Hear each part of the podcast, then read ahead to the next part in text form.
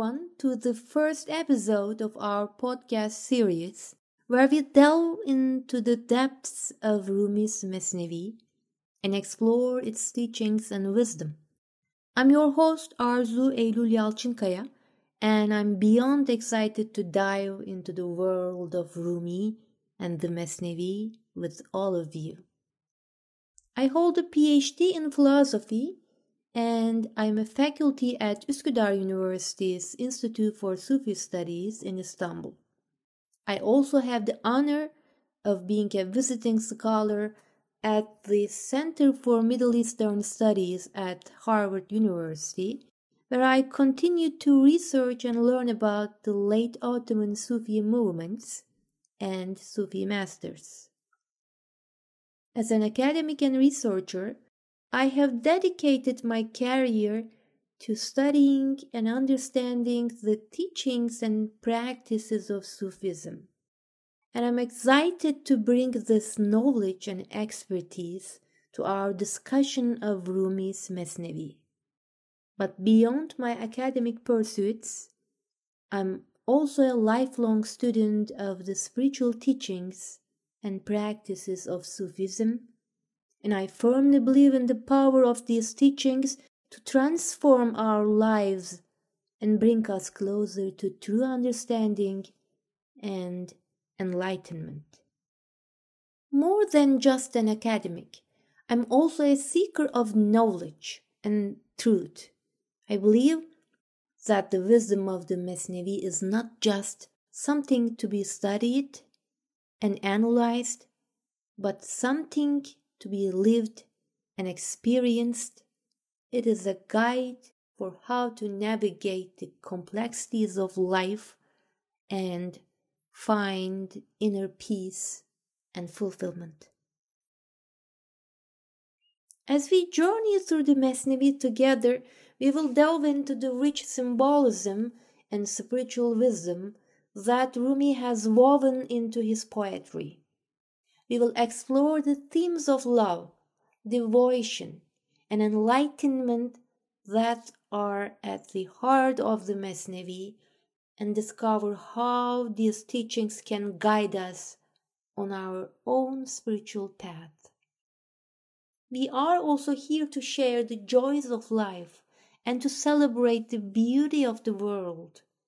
The Mesnevi is not just a book, but it is a way of living and we want to explore how Rumi's teachings can help us live a healthier, more meaningful life. As we uncover the hidden wisdom of the Mesnevi and discover how its teachings can bring inspiration, guidance, and transformation to our lives, let us be open to the wisdom of the past and connect with it in a way that brings light to our present and future. Let me a little bit talk about the content of the flow of the course. The main goal of this course is to interpret and look deeper into the meaning and teachings within Rumi's famous book Masnavi. Our primary course text will be Listen by Kenan Rifai, which is a translation of Rifai's commentary on the first volume of the Masnavi. Each week we will be reading selected verses from this commentary and searching the meaning and significance of these verses through a multidisciplinary approach, utilizing both classical and contemporary sources. Along the way, we will also be exploring and explaining various Sufi concepts that are present in the verses and stories of the Mesnevi. So, in essence, this course can also be seen as an introduction to Sufism, of course at the beginner level.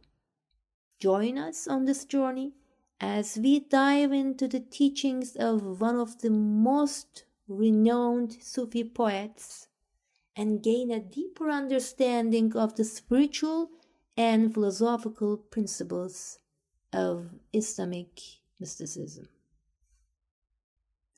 The great Sufi poet Mevlana Celaleddin Rumi. Celaleddin Rumi, also known as Mevlana Rumi or just Rumi in United States, was a 13th century Persian poet, theologian, and Sufi mystic. He is widely considered to be one of the greatest poets in the Persian literature, and his works have had a profound influence on Sufism and Islamic culture in general. general.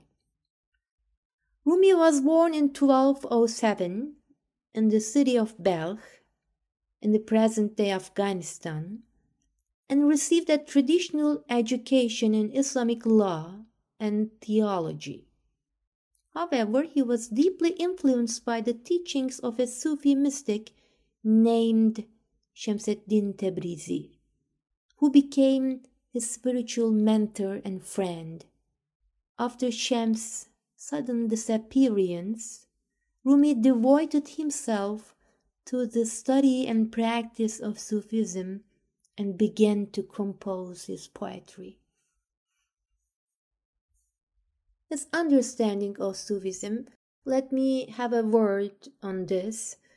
The source of Mevlana's religious mystical thoughts is the Quran and the Sunnah. He expresses this in his words I'm a slave of the Quran as long as my soul is in my body. I'm the earth of the chosen Muhammad. And he also states, I'm like a compass. I stand firmly on the Sharia with one foot, while the other foot wanders among the 72 nations, thus indicating that he can embrace humanity as a Muslim. According to Mevlana, although there may appear to be separation, unity, as it is said in Arabic and Sufi literature, wahdeti wujud, is fundamental in existence.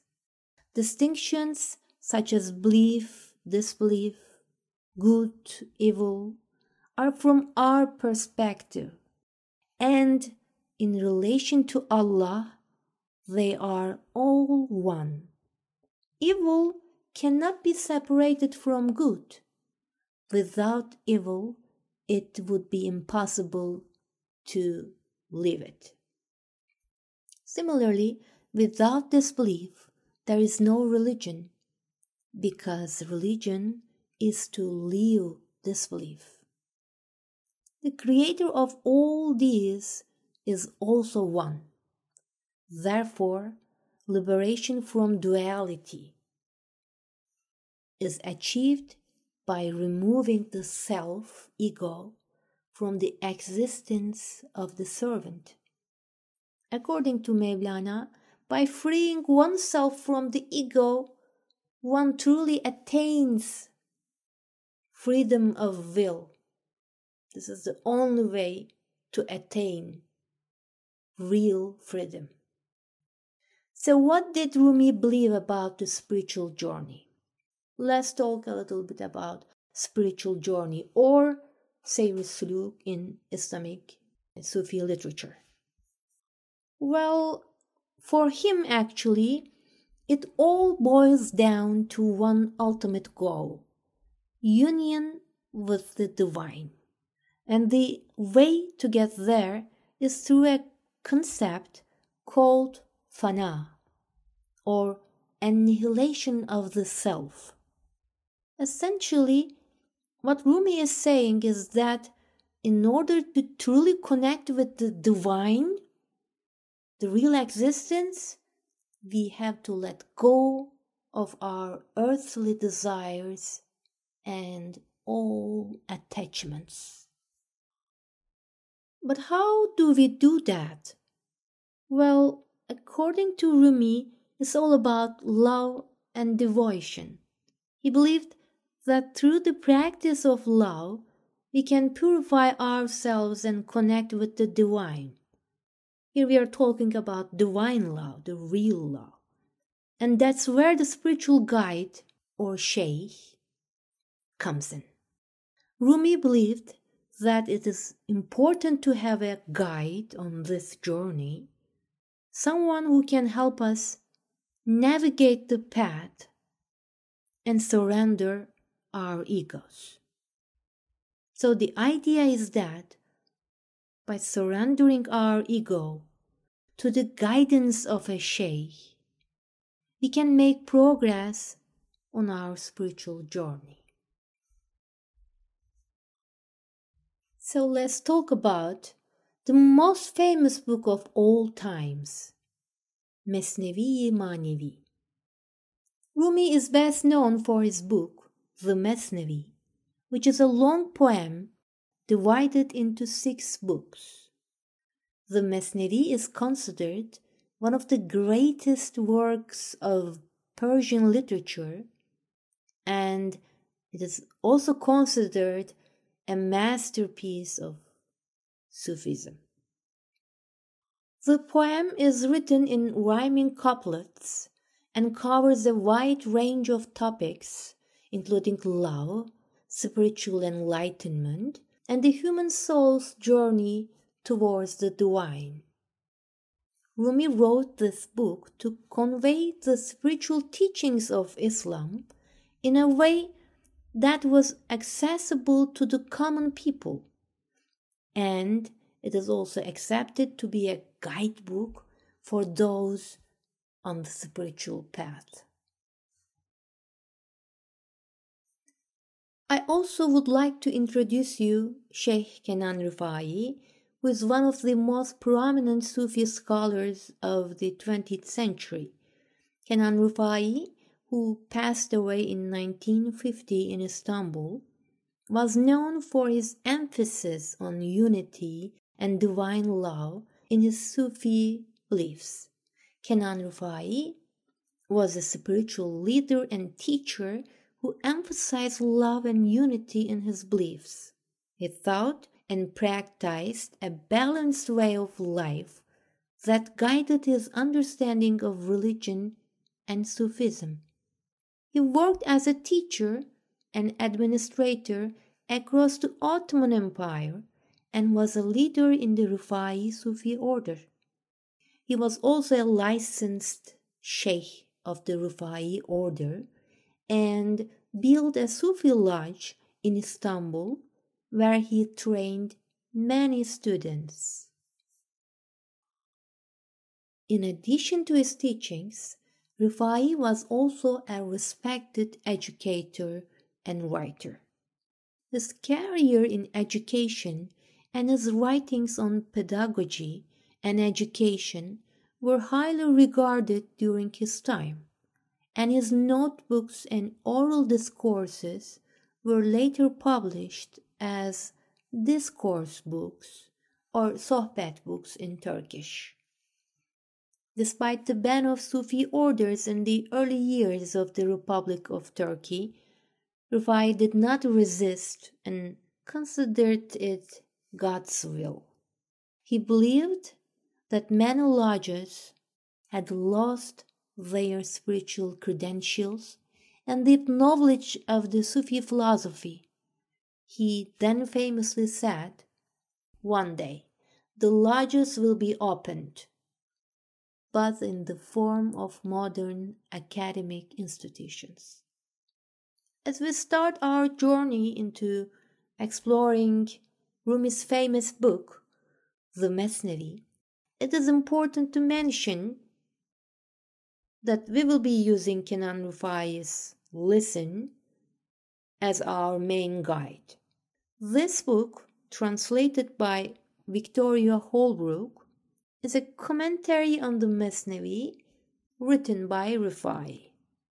Each week we will read some verses from the book and dive deep into the understanding them through a multidisciplinary approach. We will also break down the Sufi concepts we come across in the Mesnevi verses and stories. So think of this course uh, also as an introduction to Sufism at a beginner level. Kenan Rifai's understanding of Sufism and his Mesnevi commentaries have had a significant impact on Sufi literature and continue to be studied today. I'm excited to share this journey with you and to explore the teachings of Rumi and Rifai together. So let's start reciting the first spiritual couplets, 18 verses of Mesnevi, and give a brief explanation on it, on them in general. But I don't want to, you know, delve into the depths of the couplets today immediately. But I just want to want you to taste uh, how our course will f- flow and how we will make a spiritual pleasure out of it. I want you to taste it a little bit. And so, in general, in Sufi tradition, when a commentator starts to his discourse, there is a couplet which is also from Mesnevi. It has been recited out for centuries before Mesnevi discourses. I also would like to start with that couplets, very famous and important couplets. Tu megu mara bedan shehwar nist, ba keriman karha dushwar nist. So don't say it is impossible for me to reach those hates, spiritual hates. There is no difficulty for those who hold on to the hem of the benevolent. Very, very meaningful couplet. So let's not say it's hard for me to read a sixth volume of book composed of many couplets, thousands of couplets for me. Let's start. Uh, let's make a humble start to understand this important book. And God and His beloved ones will help us to understand it uh, deeply, inshallah. So the spiritual couplets begin with this. Listen to this reed flute as it tells its tales, complaining of separation as it wails. Since they cut my stalk away from the reed bed, my outcry has made men and women lament. I seek a breast that is torn to shreds by loss so that I may explicate the pain of want. Everyone who is far from his own origin seeks to be united with it once again. I have cried out in the company of all. I sought out the good and sought the bad in all. Everyone supposed that he was my close friend. No one tried to find my secrets hid within. My inner life is not far off from my cry, but the light to see is not in ear or eye. Spirits not hid from flesh, nor flesh from spirit, but none is granted leave to see the Spirit. It's not wind, it's fire. This reed stalk's wailing song. Anyone who doesn't have it won't live on. What has struck the reed stalk is the fire of love. What has struck the vine is deep passion of love. Anyone who has lost a friend, the reeds with him.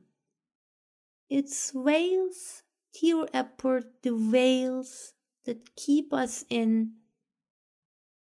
Who has seen a poison or cure like the reed? Who has seen a lover or mate like the reed? As the reed tells of the road that runs with blood. As the reed tells tales of madmen, Majnun's love. Only to those without sense is such sense known. Yet the ear has no customer but the tongue. In our grief, our days have passed by suddenly. Searing pangs have kept our lives' days company. But though days pass by, say go, there is naught to fear. You but stay, you who unlike all else are pure. His water states all, but the fish of the sea. Without daily bread, the day goes by slowly. The states of the cooked can't be grasped by the raw. So the less talk, the better. Farewell for now. So it's really really touchy and it's really hard to talk on after I said farewell for now. But let me give a brief explanation about the general meaning of the first 18 couplets of the Mesnevi, and then we're gonna take a farewell later. General words These 18 verses from Rumi's Mesnevi are a powerful and evocative expression of the pain and longing of separation and the search for reunion with one's spiritual origin. The use of the metaphor of the reed flute, which has been cut away from its source and is now crying out in longing and lamentation, is a powerful image of the human soul's longing for reunion with its spiritual source. In these verses, Rumi explores the theme of the longing for spiritual reunion and the pain of separation. He uses the metaphor of the reed flute, which has been cut away from its source and is now crying out in longing and lamentation. To illustrate this theme, the reed is crying out for a breast that is torn to shreds by loss, symbolizing the longing for spiritual reunion and the pain of separation. Rumi also highlights the idea that everyone who is far from their own origin seeks to be united with it once again. He also suggests that the inner life is not far off from one's cries, but the light to see it is not in the ear or eye, indicating that the spiritual realm is not hidden from the physical realm, but one needs the right understanding to see it. This is it. You need to have a right understanding. In addition, Rumi uses the metaphor of fire to describe the striking of the reed stalk by the fire of love and the deep passion of love. He also refers to the reed as a poison or cure, suggesting that the rich songs of longing and lamentation can be both painful and also healing. Overall, these verses are a powerful expression of the human soul's longing for spiritual reunion and the pain of separation. The reed flute serves as a powerful metaphor for the human soul's longing for reunion with a spiritual source, and Rumi's use of imagery and metaphor make these verses both evocative and thought provoking. He provokes us to to think more, to feel more, and to dive into the deep meaning of the couplets. Rumi also mentions the idea that only those without sense are able to understand the true meaning of the reed's cries, and that the ear has no customer but the tongue, suggesting that true understanding comes not from listening to words, but from experiencing the spiritual reality that the reed's cries represent. The mention of the Majnun's love in verse 11 is also noteworthy as it refers to the story of a passionate and mad lover from Arabic literature, which is widely known in Islamic culture and is a classic tale of unrequited love and longing. This reference adds another layer of meaning to the reed's cries as it suggests that the longing and passion that the reed expresses is akin to the all consuming love of Majnun. In verse 15, Rumi speaks of the passing of days in grief and the searing pangs that keep the company of life's days is emphasizing on the idea that the pain of separation is not temporary, but it is a constant companion. It's a constant companion. But at the same time, he also encourages to not to be afraid, and that the ultimate source of pure love is always present and will be there for us. In the last verse, Rumi uses the metaphor of fish in the sea, which is not satisfied with the water from any other source than the sea, and daily bread to illustrate that only through spiritual reunion can truly satisfy the human soul. He also suggests that the states of the cooked, cooked means here spiritually awakened ones. So the states of the cooked cannot be grasped by the raw,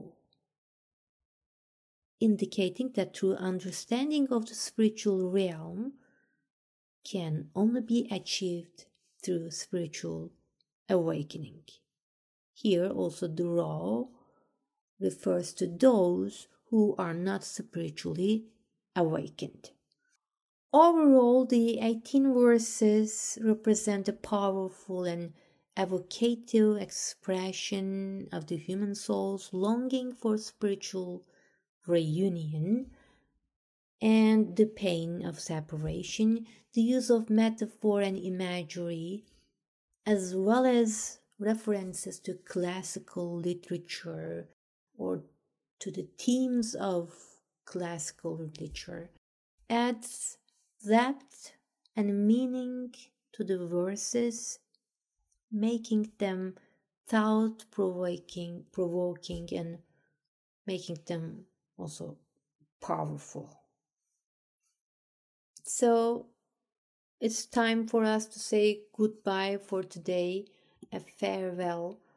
As we come to close of our first episode, I would like to take a moment to reflect on the journey we have embarked on together. Today we have inquired into the life and work of the great Rumi, and his masterpiece, the Mesnevi. We have also introduced Kenan Rifai and his commentary book, Listen, which will serve as our guide as we navigate the depths of the Mesnevi. As we move forward, we will delve deeper into the Mesnevi, of course, uncovering the nuances and complexities of Rumi's teachings. We will also shed light on the various names and books that we have mentioned, providing a deeper understanding of the context in which Rumi's work was created. I also want to remind you that this journey is not just about reading and interpreting an old book, but it's about understanding the context and essence of Rumi's teachings, which are, I think, as relevant today as they were 80 years ago. So, in the next episode, we will recite again the first 18th uh, couplet and then scrutinize the symbolism of the ney and how it relates to Rumi's teachings. We will we will read some pages, of course, from Kenan Rifai's discourses, namely the book Listen, and try to understand his approach to those verses. So Thank you for joining me on this journey, and I hope you will tune in for the next episode of our podcast series. Until then, farewell.